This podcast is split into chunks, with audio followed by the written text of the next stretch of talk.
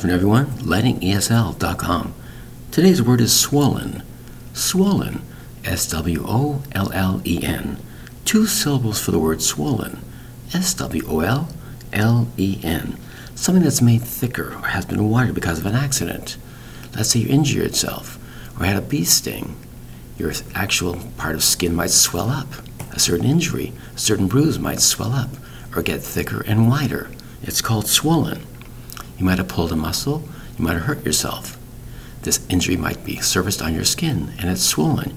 Your skin has gotten bigger, your skin has gotten thicker or wider. The word is swollen. S W O L L E N. Two syllables for the word swollen. Thank you very much for your time. Bye bye.